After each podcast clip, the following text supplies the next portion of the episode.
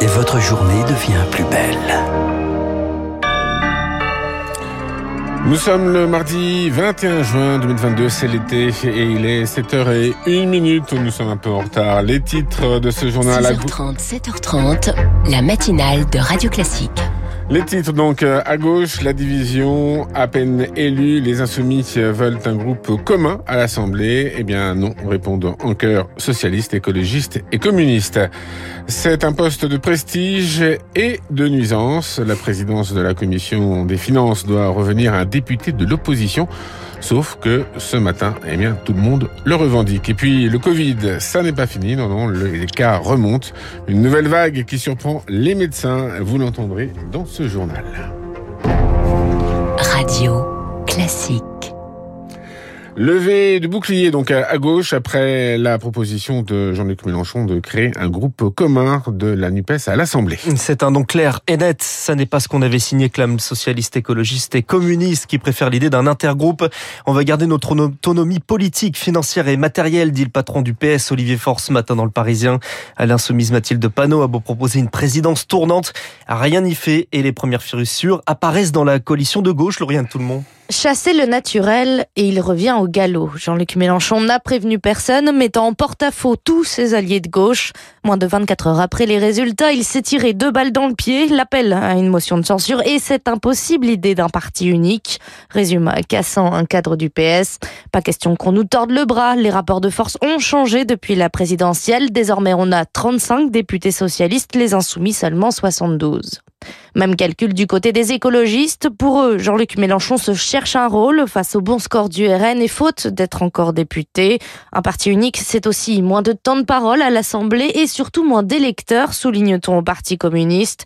Chacun cultive son jardin, c'est la tradition à gauche. Il va falloir que la France insoumise apprenne sa leçon. Et vous l'évoquez, Lauriane, la motion de censure. Les insoumis ont promis d'en déposer une dès le 5 juillet après le discours politique général. Ça n'est pas une position commune, rétorque Olivier Faure. En revanche, à gauche, on s'entend sur un point. La présidence de la Commission des finances nous revient. Le problème, c'est que le Rassemblement national le revendique aussi, car le règlement de l'Assemblée le précise.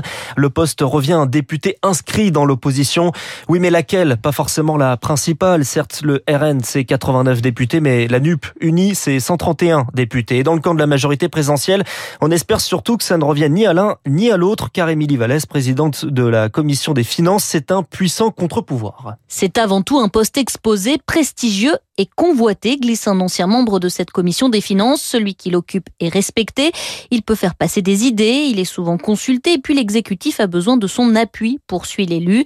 C'est en fait un poste qu'on s'arrache, souligne une spécialiste des arcanes parlementaires, car au-delà de présider cette commission chargée de contrôler et d'évaluer la politique budgétaire du gouvernement, cette fonction donne des pouvoirs d'investigation très larges. Le président de la commission peut vérifier le montant et l'affectation des dépenses de toutes les administrations.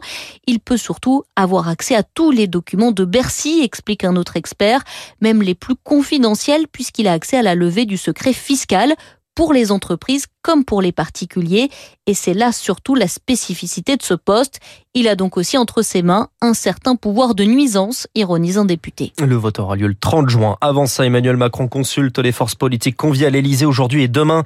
Christian Jacob des Républicains ouvre le bal à 10h. Il refuse un accord avec le gouvernement. Il sera suivi d'Olivier Forte, François Bayrou, Stanislas Guérin, Marine Le Pen et de Fabien Roussel. Signe du blocage. Le Conseil des ministres est annulé aujourd'hui. Le lancement demain du Conseil national de la refondation.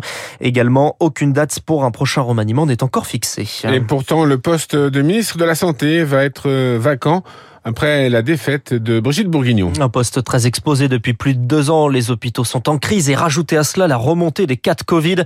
Le taux d'incidence dépasse les 450 nouveaux cas pour 100 000 habitants et les entrées en soins critiques sont en hausse de 17% en une semaine. Une vague précoce qui surprend Rémi Pfister.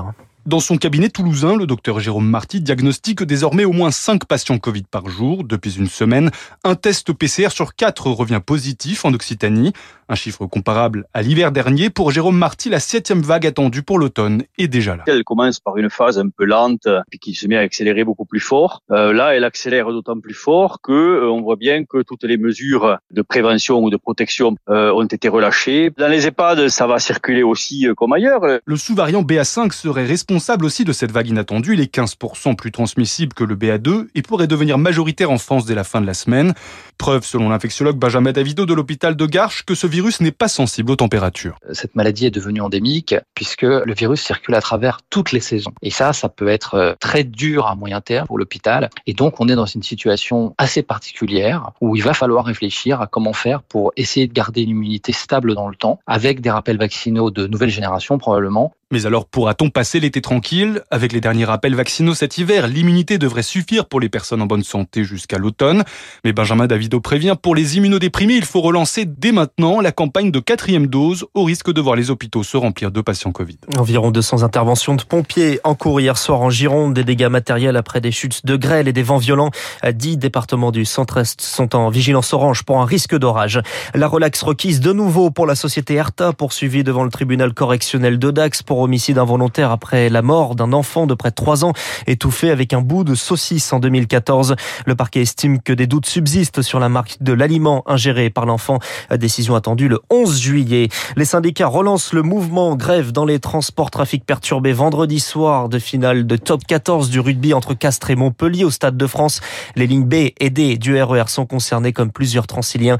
Les syndicats demandent des augmentations de salaire. Il est 7h07, le pouvoir d'achat provoque des tensions en Belgique. Une manifestation d'une ampleur inédite. 70 à 80 000 personnes étaient dans la rue hier. Il faut dire que l'inflation devrait atteindre 8% cette année en Belgique. Le gouvernement devait annoncer des mesures, mais se retrouve un peu piégé par une dette qui explose.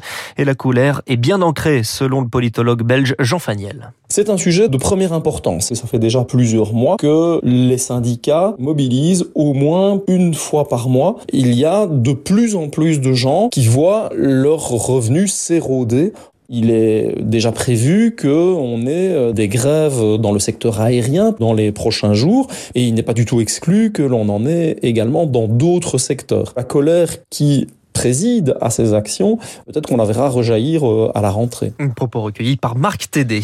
Merci Charles Bonner. On vous retrouve dans un peu moins d'une heure, dans un instant sur Radio Classique, l'édito de François Vidal.